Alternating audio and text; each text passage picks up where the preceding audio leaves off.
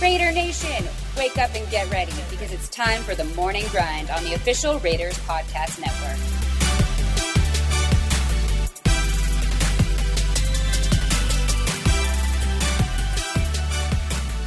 Good morning, Raider Nation. It's Eddie Paskal. Today's August 26th, 2020, and this is the morning grind. General Manager Mike Mayock talked yesterday, so you know we have a lot to cover. Time to go to work. Lego! You know, I hate to go back to old school football cliches, and I feel like my dad right now, but you know, the bottom line is all we care about right now is Carolina Panthers. There's there's no conversations in this building about divisional foes or where we fit in the hierarchy hierarchy of the game. Uh, it's all about the Carolina Panthers, and Ed, you'll get a pretty good idea if we can compete or not compete by what we put out on the field and and I believe that sports in general, football in particular, um, you, you know what was what did Bill Parcells say? You are what your record says you are, and uh, we we expect to get better. We think we're working our, our tails off, but it's got to show up on the field, and there, there are no excuses, COVID or not. Yesterday, for the first time of Training Camp 2020, we heard General Manager Mike Mayock, and in classic Mayock fashion, he deliberately, calmly, and very confidently broke everything down related to the silver and black during his 15 minute Zoom call.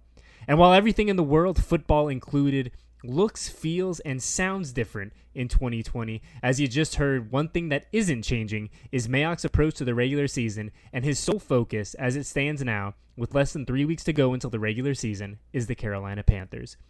Throughout all the madness that the world has delivered in 2020, and with the modified schedule to training camp, it is easy to forget that the Las Vegas Raiders played their first game of the year in just two and a half weeks. And the rebuilt, retooled Panthers team, now led by Matt Rhule, will present quite the challenge to the Silver and Black. Take it from Mayock. But when the Raiders get to work at Bank of America Stadium just a few Sundays from now, they could possibly be without the services of one of their top targets. I really can't give you an update. Uh, Tyrell will be ready when he's ready, and Trent's on the process with the trainers, and I think we'll see him pretty soon. He's looking good. You feel for any player with injury, but you have to feel for Tyrell Williams in particular. Before his 2019 season was thrown off course because of some lingering foot issues, the rangy wide receiver was putting together an incredibly productive campaign in Northern California. Through four games just a year ago, Williams had totaled 24 catches, good for 216 yards, and four, count them, four touchdowns, making it obvious why the team had made a point to sign him in free agency. 2020 was supposed to be the year number 16 returned to the form he enjoyed early in his Raiders tenure, and while his timeline isn't totally clear at the moment, if he is forced to miss some time, there is no lack of suitable candidates to step up and fill in. Could not be more proud of Nelson Agholor and Zay Jones to start with.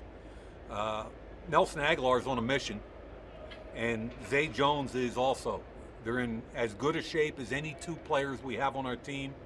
Uh, their route running for both of them has improved.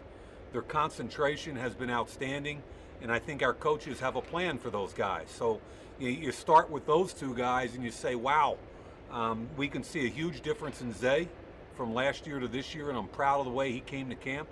And Nelson Agholor, like I said, has been, you know, I, I did the Philadelphia Eagles preseason games uh, I had a pretty good grade on him coming out of USC. I think I know what Nelly is, and I think we're seeing the, be- the best version of Nelly in this camp. And then on top of it, you look at a guy like Rico Gafford, who, you know, he got a little bit of a taste of it in the second half of last year, and I think he liked it. And, and he's got one of those things you can't coach. It's called speed. Um, I think Ateman's done a heck of a job. He can play special teams. He blocks. He's a big, strong kid and and the thing I like about our veterans is they're grown men. They're not giving up jobs easily. Trust me. So. Uh, you know, Tyrell is down for whatever period of time, but I think the rest of the guys see it as an opportunity. Now, this isn't breaking news at all, but I don't even think that it's fair to compare the talent the Raiders had on the 2019 receiving corps to what Derek Carr now has at his disposal in 2020. A year ago, Edgar Bennett's group seemingly battled injury, adversity, and everything in between throughout the season.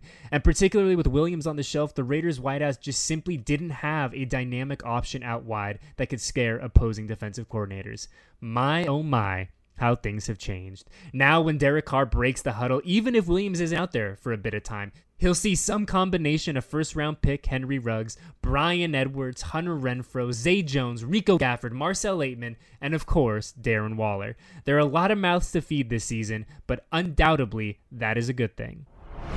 The bottom line is what I'm most pleased with is that we compete.